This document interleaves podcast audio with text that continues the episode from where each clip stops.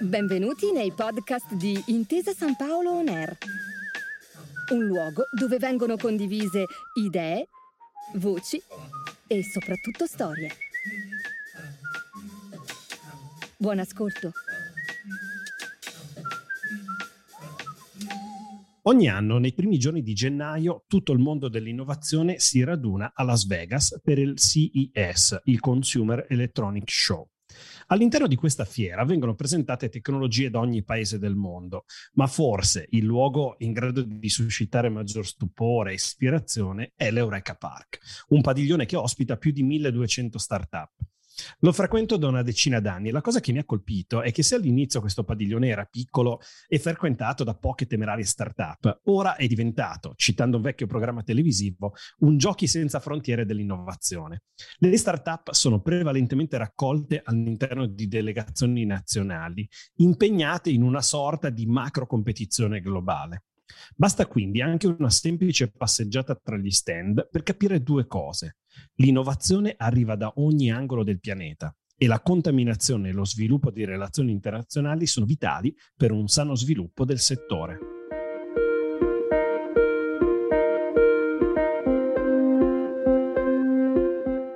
Benvenuti in A Prova di Futuro su Intesa San Paolo On Air. Sono Alberto Mattiello e insieme ai professionisti dell'Innovation Center di Intesa San Paolo racconteremo di esperienze, casi studio, punti di vista e strumenti che costituiranno le esperienze del prossimo futuro. Ma cosa si intende per innovazione? Cosa significa farne parte per davvero? Proveremo a rispondere a queste e a tante altre domande insieme agli esperti dell'Innovation Center. In questi giorni ho incontrato Vincenzo Antonetti, Head of Network Development of Innovation presso Intesa San Paolo Innovation Center. La vocazione internazionale dell'Innovation Center ha due obiettivi principali quello di aiutare le start-up italiane a raggiungere e a svilupparsi al di fuori del nostro territorio e quello di importare tecnologie dall'estero a servizio delle aziende italiane. Per questo Vincenzo ci ricorda come sia strategica la presenza internazionale della banca per portare avanti al meglio questa missione. Il gruppo Intesa San Paolo ha la fortuna di avere un presidio internazionale molto importante siamo presenti nelle principali piazze internazionali della finanza, ma non solo, anche nei luoghi dove l'innovazione è più fertile e cresce in maniera esponenziale. Mi riferisco alle piazze di New York, Londra, Dubai, Hong Kong, ma anche Israele, dove operiamo in maniera eh, costante con un nostro referente presente in loco. E guarda caso queste piazze sono popolate dai più grandi venture capital internazionali, dai maggiori acceleratori, incubatori, da quei player che rendono l'innovazione possibile appunto a livello globale, importando e esportando tecnologie eh, che cambieranno la nostra vita e i consumi eh, dei cittadini di, di, ogni luogo. La presenza strategica del gruppo Intesa San Paolo quindi ha una funzione triplice, se vogliamo. Da un lato eh, la presenza in queste piazze rappresenta un'opportunità per le migliori tecnologie italiane per internazionalizzarsi, per andare in quei luoghi in cui è più facile raccogliere fondi, è più facile attivare partnership commerciali, collaborazioni strategiche, fino all'acquisizione da parte di grandi corporate internazionali. Dall'altro, questo ci permette di essere vicini ai luoghi in cui l'innovazione cresce in maniera costante. Abbiamo modo di fare scouting tecnologico per le imprese italiane che preferiscono rimanere in Italia, mantenere i propri centri di ricerca e sviluppo in loco, la produzione in Italia. Quindi noi offriamo loro un servizio di cosiddetto incoming per andare a scovare queste tecnologie che possano eh, supportare i loro processi di open innovation. Allo stesso modo, esportare innovazione verso certi luoghi, collaborare con l'Innovation Center dall'Italia in certi uh, hub internazionali, è un'occasione per il gruppo Intesa San Paolo di rafforzare il proprio brand, di porsi come una financial institution diversa dalle financial institution classiche. Noi non facciamo solo servizi finanziari, ma offriamo servizi di supporto a 360 gradi per le imprese, e in questo caso per le imprese tecnologiche, collaborando con player locali che aiutano ad esempio i processi di apertura di una nuova branch all'estero, l'accesso a capitali e a benefici eh, fiscali o di tassazione che vengono resi possibili dai governi locali e che quindi rendono, rendono attrattive quelle piazze per un'azienda tecnologica che decide di trasferirsi in Cina o a New York o um, a Berlino. Quindi il gruppo beneficia dei nostri servizi, le collaborazioni portano ovviamente dei risultati tangibili anche in termini di posizionamento del nostro gruppo, che ad esempio su tematiche di circular economy, ESG, sostenibilità, tecnologie abilitanti che promuovono la transizione verso queste tipologie di, uh, queste tipologie di processi, ci possiamo porre come un'alternativa ai grandi player bancari internazionali che in alcuni casi sono cinque volte più grandi di noi in termini di capitalizzazione di mercato.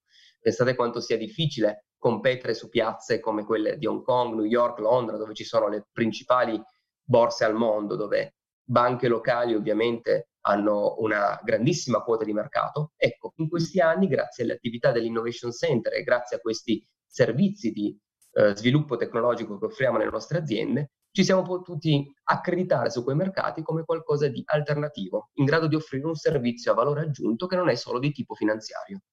In natura ogni habitat crea le condizioni favorevoli per la nascita e lo sviluppo di alcune specie. E lo stesso vale per il mondo delle start-up.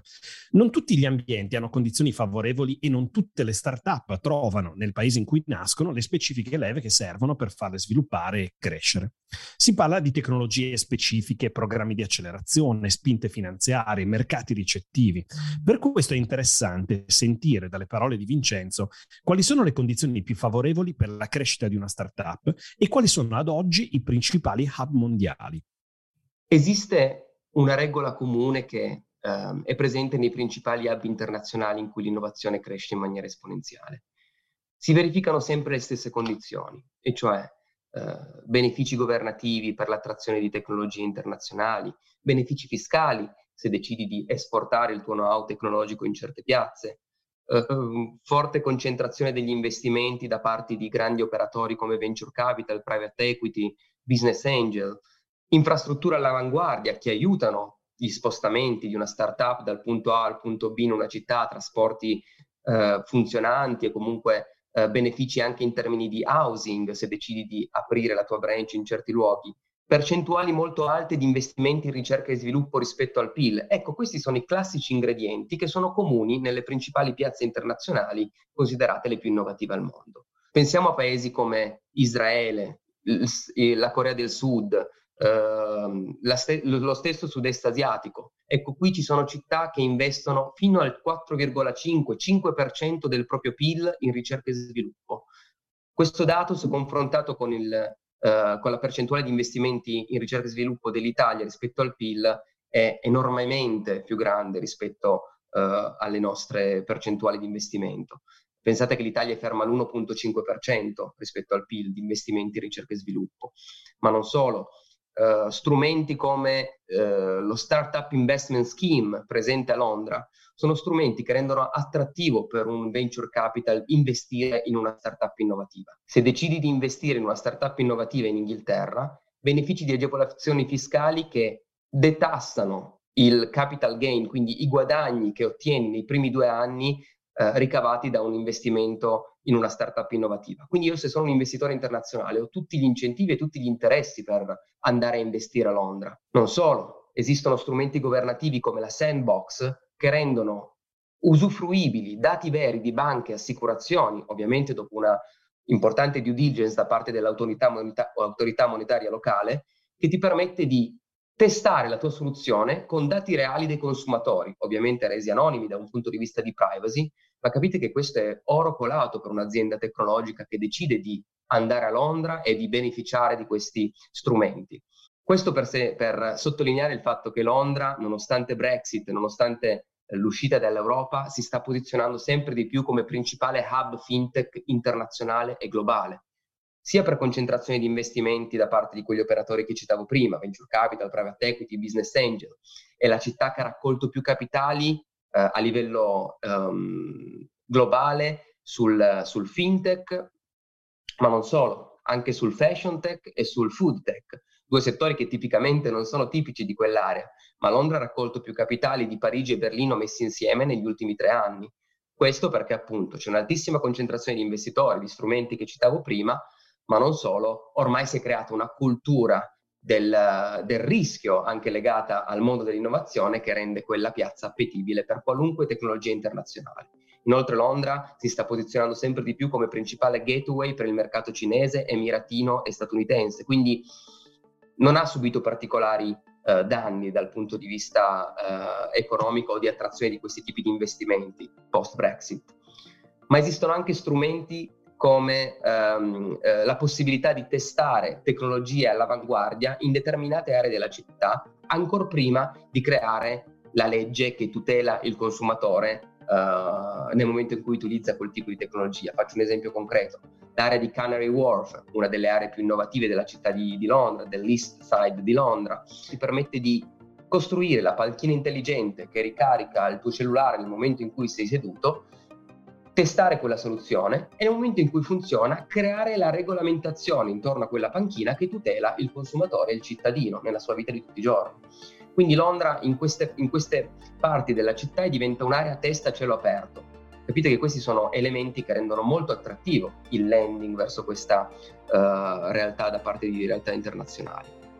Ma lo stesso avviene uh, a Shenzhen, nel sud-est asiatico. Ecco, uh, Shenzhen in particolare è diventata la nuova Silicon Valley cinese, uh, ha percentuali di investimento in ricerca e sviluppo vicino al, al, primo paese al mondo che è Israele, con il 5% di investimenti rispetto al PIL in ricerca e sviluppo. Oggi Shenzhen si uh, aggira intorno al 4,5%.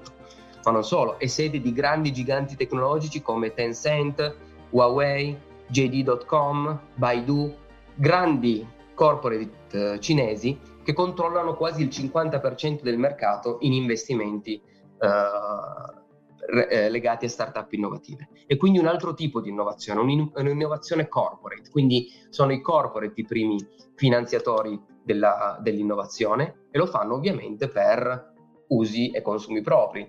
Um, se Tencent decide di investire in, un, in una nuova tecnologia uh, di instant messaging, Tencent è il provider del, uh, del WhatsApp cinese, il WeChat, che è la, è la, più grande piattaforma social utilizzata al mondo con 1,2 miliardi di utenti. Ecco, ehm, la corporate nel momento in cui decide di investire in queste tecnologie esponenziali lo fa per il proprio know-how principalmente, tant'è che oggi in Cina si parla di decacorni, non di unicorni. Uh, oggi la, mh, il 50% degli unicorni cinesi è posseduto dalle quattro corporate che ho citato prima. Ma non solo, ci sono circa 10 decacorni in Cina, quindi oltre 10 billion di valore eh, sulla, eh, sulla, singola startup. Tenete conto che in Europa non abbiamo dei decacorni, ne avevamo uno che era un'azienda finlandese che eh, aveva prodotto il famoso giochino mobile Clash of Clan. Ecco, quell'azienda è stata comprata da Tencent, dal gigante cinese, quindi abbiamo perso l'unico decacorno che avevamo in Europa. Quindi una velocità di accesso al mercato da parte dei capitali, una grande innovazione corporate che aiuta il paese, comunque l'area del sud-est asiatico a crescere acquisendo know-how, tant'è che se io sono un'azienda internazionale con brevetti riconosciuti nel mio paese, uh, se sono un'azienda che si occupa di innovazione nel campo software e ICT e decido di aprire una branch a Shenzhen, una propria subsidiary a Shenzhen, bene, non vengono pagate le tasse per i primi tre anni. Ci sono agevolazioni fiscali che ti portano a ricevere contributi fino al 150% di quanto richiesto se li reinvesti in ricerca e sviluppo. È logico che è un tipo di innovazione che va tutelata perché nel momento in cui esporto la mia tecnologia voglio tutelare il mio brevetto e in Cina c'è il rischio che questo brevetto venga acquisito. Motivo per cui anche tramite le nostre attività, Intesa San Paolo Innovation Center tutela e accompagna nei processi di internazionalizzazione le migliori tecnologie italiane anche difendendole o comunque proteggendole da questo tipo di innovazione aggressiva, passatemi il termine. Ho citato Londra, ho citato Shenzhen, non posso non citare Israele.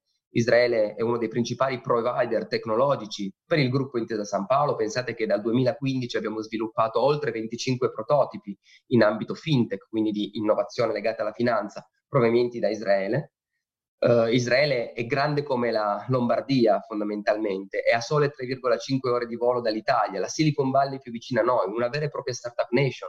Primo, almen- primo paese al mondo per uh, startup pro capite, primo paese al mondo per produzione di brevetti, primo paese al mondo, come citavo prima, per investimento in ricerca e sviluppo rispetto al, uh, al PIL.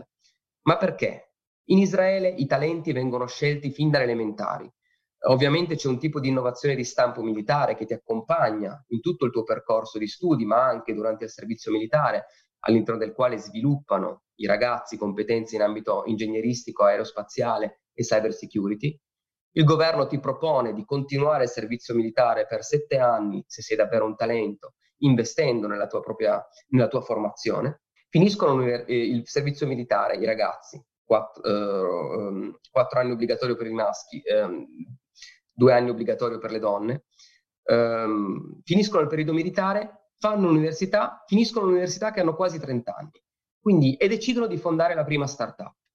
Quando arrivano sul mercato, quando si creano la propria startup innovativa, i giovani hanno già una attitudine mentale di tipo internazionale e già pronta per grandi corporate che vanno in Israele proprio per fondare i propri centri, i propri centri di ricerca e sviluppo.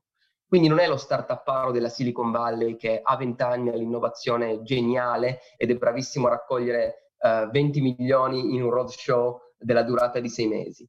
È un tipo di innovazione più orientata a offrire soluzioni immediatamente applicabili per le corporate che vanno in Israele proprio per, uh, con questi obiettivi. Noi stessi, come gruppo Intesa San Paolo, le prime volte che ci siamo presentati in Israele, parlavamo con ragazzi e startup che già lavoravano con Bank of America, già lavoravano col centro di ricerca di Apple a Tel Aviv. Intel, eh, Microsoft, IBM hanno più di 2000 persone allocate a Tel Aviv. Quindi sono realtà che riescono già eh, in un brevissimo periodo a rispondere a un bisogno complesso di una grande corporate come il gruppo Intesa San Paolo, motivo per cui noi stiamo attingendo molto bene da quel territorio eh, negli ultimi anni. Dicevo prima quindi, una serie di agevolazioni, una serie di caratteristiche locali che rendono attrattiva quella piazza per una startup internazionale. L'Italia oggi non è ancora a quei livelli. Non è possibile considerare l'Italia un paese altamente innovativo, tant'è che oggi siamo al ventinovesimo posto della classifica internazionale tra, le, le, tra, i paesi più innovativi al mondo. In realtà c'è un humus molto positivo, eh, c'è un tipo di imprenditoria eh, piccola media che è molto eh, legata allo sviluppo tecnologico e che già opera con grandi realtà internazionali, il nostro mestiere e il nostro ruolo è quello di scovare queste realtà, aiutarle nei loro processi di crescita e far sì che grazie al loro contributo si possano attrarre anche realtà internazionali che vengano a collaborare con le nostre imprese territoriali per permettere all'intero territorio di crescere e quindi far crescere il paese Italia dal punto di vista dell'innovazione. Il modo più semplice per creare le condizioni per l'esportazione delle nostre innovazioni è quello di creare, attraverso delle missioni, relazioni durature con i principali centri mondiali.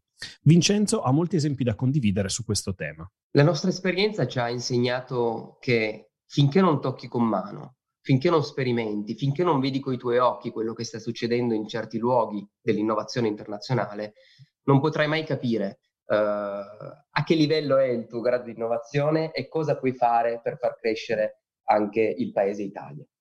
Noi abbiamo negli anni sviluppato un servizio molto semplice che sono i cosiddetti tech tour, missioni internazionali di accompagnamento verso questi luoghi dell'innovazione riservate alle migliori realtà tecnologiche del nostro paese, eh, che ti permettono di incontrare attraverso sessioni B2B controparti locali, ehm, visitare centri di ricerca, eh, acceleratori, luoghi dell'innovazione. Pensate al settore dell'agritech, un settore molto eh, presente in Israele. Faccio una piccola digressione. Sapete che Israele è il paese in cui è nato il pomodoro datterino, in cui si è inventato il concetto di eh, irrigazione goccia a goccia, un paese totalmente desertico dove eh, era difficile scovare dei, delle chiazze verdi dal proprio aereo nel momento in cui stavi atterrando. Bene, oggi Israele è una macchia verde all'interno di un territorio molto ampio del, del, del Medio Oriente in cui prevale ovviamente eh, il deserto. Israele è stato in grado di sviluppare tecnologie per la desalinizzazione del mare. Quindi eh, esiste un livello di innovazione tecnologica nell'agribusiness, nell'agrifood, benef- di cui può beneficiare tantissimo l'imprenditoria italiana. Accompagniamo ad esempio i nostri imprenditori nei kibbutz, dei veri e propri uh, centri di ricerca all'interno del deserto in cui uh, gli innovatori israeliani hanno deciso di sperimentare nuove sementi, uh, nuove forme di coltivazione che utilizzano la ricerca in campo genomico per creare nuove nuove forme di verdure, nuovi vegetali, nuove, nuovi prodotti agricoli che riescono a resistere alle condizioni climatiche più avverse, eh, dove è possibile vedere dei droni che raccolgono i frutti all'interno dei frutteti. Ecco, noi sfruttiamo queste missioni per importare questo know-how, per utilizzare questi paesi come benchmark e per permettere ai nostri imprenditori di crescere. Io mi sento di eh, bacchettare, tra virgolette, l'imprenditoria italiana che negli anni aveva eh, sicuramente un vantaggio competitivo ed, era, ed è tuttora ehm, molto avanzata dal punto di vista dell'innovazione, ma l'imprenditore italiano, ahimè, non comunica col vicino di casa. Ha preferito negli anni tenere segrete le sue sperimentazioni, ha preferito non condividere con eh, il proprio dirimpettaio perché il vicino di casa o comunque il, il, l'impresa a pochi passi da noi poteva essere un nostro competitor, poteva essere il nostro nemico da cui difendersi, quando in realtà il messaggio che abbiamo imparato dalla Silicon Valley o da piazze come Israele o eh, lo UK è proprio eh, un messaggio contrario, cioè imprese in competizione tra loro, provenienti anche da settori diversi, hanno deciso di sedersi intorno allo stesso tavolo e dar vita ai giganti tecnologici che conosciamo tutti oggi. Facebook è nato in questo modo. Quindi la condivisione, la contaminazione, la sperimentazione comune, anche per una questione di abbattimento costi, eh, può essere la chiave. E quindi è un modo per permettere alla nostra imprenditoria locale di crescere e finalmente posizionarsi a livello internazionale anche come a livello di quei campioni che oggi dominano i mercati. Ma un'altra cosa che abbiamo imparato negli anni attraverso il nostro mestiere è che grazie a queste missioni internazionali, entrando in contatto con i nostri imprenditori clienti, lavorando gomito a gomito con loro, abbiamo scoperto che esistono realtà territoriali che già lavorano con l'MIT di Boston o con il CERN di Ginevra, ma non viene comunicato. E quindi mi ricollego al discorso di prima. Faccio sempre il solito esempio. La Tesla che è stata lanciata nello spazio e che abbiamo seguito su YouTube per molti mesi, che volava uh, attraverso la galassia, in realtà aveva ai propri interni prodotti da Dallara, una grande azienda dell'automotive, tra le più innovative al mondo, uh, dell'Emilia Romagna. Sono convinto che se fossimo stati un'azienda americana, che se Dallara fosse stata un'azienda USA, avrebbe posto il proprio brand sulle 28 angolazioni previste dalle riprese tele, eh, delle telecamere che hanno seguito la Tesla in giro per il mondo, eh, scusate, in giro per lo spazio. Quindi è anche un tema di marketing. Dobbiamo essere più bravi e non avere timore di dire al mondo che siamo bravi a sperimentare dal punto di vista tecnologico.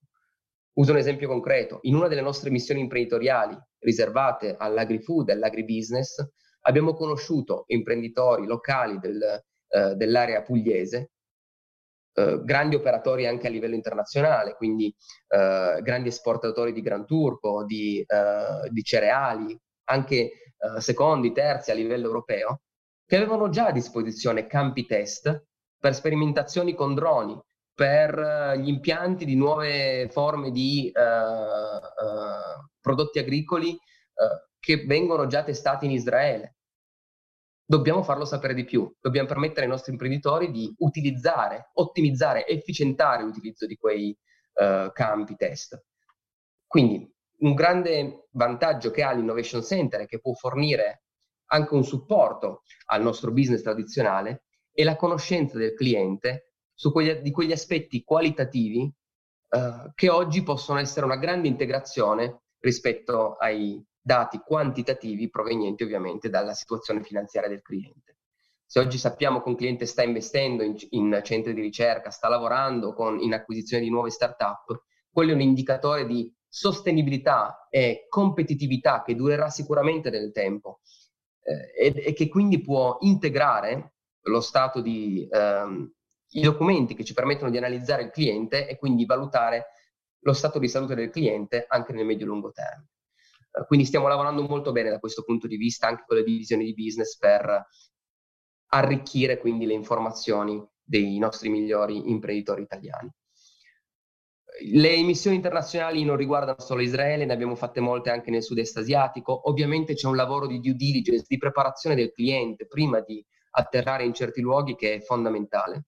Tenete conto che una PMI italiana di grandi dimensioni eh, oggi fattura tra i 30, 40, 50, 60 milioni, spesso in queste missioni internazionali le facciamo incontrare con realtà tecnologiche israeliane o del sud-est asiatico che fatturano 100, 120 milioni, sono quindi due volte grandi rispetto alle nostre piccole e medie imprese italiane. Quindi un grande lavoro di Intesa San Paolo Innovation Center consiste nel creare la giusta mediazione, saper tradurre uh, le informazioni provenienti da un grande provider tecnologico israeliano e che devono essere tradotte per un imprenditore italiano medio-piccolo. Ripeto, l'imprenditore italiano ha bisogno di supporto nel momento in cui va all'estero. Non siamo più agli anni 70, cioè in quel periodo uh, storico in cui si partiva con la valigetta, si provava a tentare fortuna nel mercato cinese e uh, nel migliore de- nelle migliori ipotesi si faceva successo, nelle altre invece si falliva.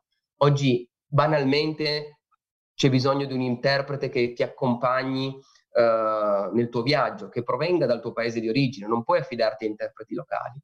Non puoi andare in un mercato in cui la, la cultura e le abitudini, ma anche i gusti le esperienze di acquisto dei clienti sono totalmente diverse rispetto al mercato europeo. Quindi il lavoro di accompagnamento, di soft landing che stiamo portando avanti in questi anni, anche con, il, con l'aiuto delle unità di business, è fondamentale per creare missioni internazionali di successo e, eh, perché no, esportare il modello italiano nel mondo.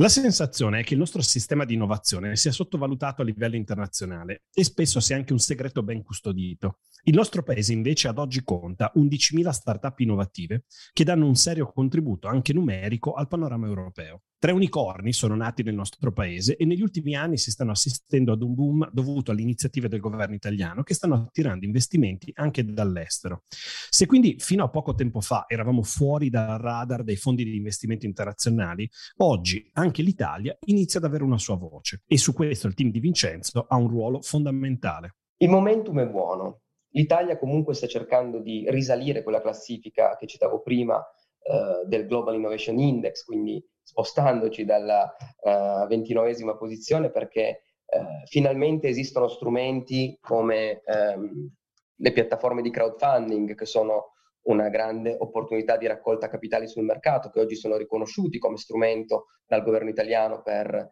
attività di fundraising, piuttosto che eh, semplici voucher per l'assunzione di un innovation manager nella propria azienda. Oggi vengono dati fino a 40.000 euro per garantire l'assunzione di questo soggetto, ma anche detrazioni fiscali per gli investimenti in venture capital o nel capitale di rischio eh, delle aziende. Quindi ci stiamo equiparando alle migliori realtà europee. 15 anni dopo, ma ci stiamo arrivando. Uh, questo ovviamente crea un humus positivo, il numero delle start-up innovative italiane sta crescendo sensibilmente, siamo a 11.000 uh, eh, a livello nazionale. Esistono uh, dei centri di ricerca, degli, degli, incubatori, degli acceleratori locali che uh, stanno provando a copiare il modello internazionale e finalmente stanno anche arrivando investitori internazionali, ma anche acceleratori e incubatori internazionali che possono aiutare l'intero ecosistema locale a crescere. Di recente abbiamo avviato un progetto di collaborazione con Techstars, che è il terzo acceleratore al mondo per importanza, nato in Colorado, che ha scelto Torino come piazza europea per avviare il proprio programma di accelerazione sul, su tematiche di smart city e smart mobility. Grazie a Techstars noi e grazie alla collaborazione in qualità di corporate partner del programma riusciamo a far collaborare corporate del territorio, università, centri di ricerca locali, con eh, l'acceleratore in modo da creare un ecosistema fertile che possa permettere eh, al nord-ovest dell'Italia di posizionarsi come piazza delle smart cities e delle smart mobility. Ecco, è questo uno dei principali lavori che stiamo portando avanti. Noi siamo un aggregatore di ecosistemi. Noi abbiamo capito che se vogliamo far crescere l'intero paese Italia e farlo muovere da quella posizione di 21 posto nel ranking internazionale, dobbiamo lavorare secondo le caratteristiche del nostro paese. Quindi, laddove c'è una concentrazione di corporate legate al mondo dell'automotive, della smart mobility, della supply chain legata a questo tipo di settore, dobbiamo investire su queste caratteristiche, su queste capacità e far sì che se sei una startup di Catania operante nell'automotive e nel settore della smart cities, ti devi trasferire a Torino, perché solo così puoi far crescere l'ecosistema locale. Lo stesso deve avvenire a Firenze, dove invece abbiamo scelto il programma di accelerazione sul fashion tech, sull'hospitality e sul, e sul food, il Lifestyle Accelerator Program. Perché? Perché Firenze è una piazza in cui c'è una forte concentrazione di aziende fashion, c'è una forte concentrazione di uh, know-how locale e di competenze, ma anche attrazione di tecnologie legate a quel mondo. Quindi se tutti insieme collaborano nella stessa direzione, l'ecosistema eh, del centro Italia può posizionarsi come ecosistema del fashion e può anche attrarre tecnologie internazionali operanti in quella, in quella industria.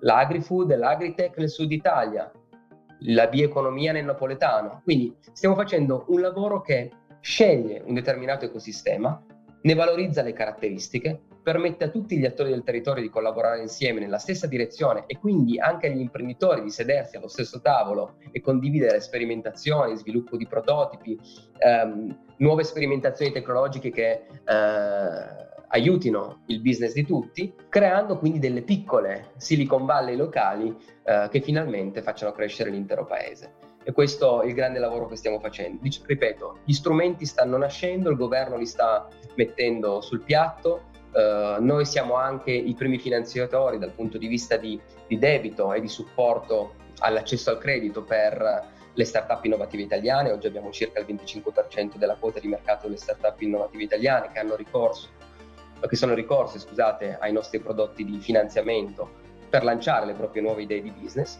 Abbiamo un fondo dedicato che va a investire nelle realtà uh, più importanti, più interessanti, quindi aiutando la crescita dal punto di vista dell'equity eh, delle, delle start-up, questo fondo è Neva SGR, quindi tutti insieme stiamo facendo la nostra parte per permettere all'intero sistema paese di diventare finalmente un paese attrattivo per, le, per gli investitori internazionali e per le start-up internazionali. La traiettoria di sviluppo che il nostro paese ha imboccato è sicuramente quella giusta ma di strada ce n'è ancora molta da fare. Parte del lavoro va svolto dal sistema pubblico, dagli acceleratori, dagli incubatori, da chiunque crea le condizioni per permettere alle start-up di crescere. Ma anche le start-up stesse devono evolvere. I piccoli freni sono ancora molti e Vincenzo su alcune cose è stato davvero categorico. È vero che stanno crescendo le start-up innovative in Italia, ma spesso il livello di maturità di queste è, è ancora molto basso abbiamo una grande percentuale di startup early stage che spesso fa l'errore di approcciarsi a mercati uh, internazionali senza essere ancora pronta per questi tipi di, um, di, ecosistemi. È normale che se in Italia stai cercando un milione di euro, due milioni di euro di finanziamenti o comunque di investimenti uh, da parte di investitori qualificati, nel momento in cui vai all'estero la prima domanda che ti fanno è ok, perché stai chiedendo solo 2 milioni? Perché non ne chiedi 10, 15? Ma comunque raccogliere 15 milioni significa anche produrre di più, vuol dire anche eh, rendere conto al management che ha investito in quel tipo di aziende. Spesso quindi le startup non sono pronte per certe richieste. È, è tipico in Cina ricevere richieste per il tuo prodotto che eh, hanno numeri esponenziali. Ok, è una bellissima invenzione, ma riesci a produrre 6.000 pezzi al mese? Sei in grado col tuo team di avere questi ritmi di produzione? La risposta è no. Moltissime delle start-up italiane non sono ancora pronte per questi mercati internazionali. Quindi c'è un lavoro da fare di preparazione sul mercato interno, eh, crescita, formazione, accesso a capitali che robustiscano il, eh, lo scheletro o comunque la, la, l'idea di business dell'azienda e solo nel momento in cui sono pronte accompagnarle verso certi mercati. Noi stiamo lavorando molto bene con le piccole e medie imprese tecnologiche per quanto riguarda l'internazionalizzazione. Oggi, come dicevo prima, ci sono aziende da 40, 50, 60 milioni di euro di fatturato che guardano all'estero anche con opportunità di fundraising, ma anche di IPO, di quotazione sui mercati azionari. Per fare questo, ad esempio, abbiamo portato avanti progetti insieme alla London Stock Exchange, alla borsa italiana, eh, con il programma Elite.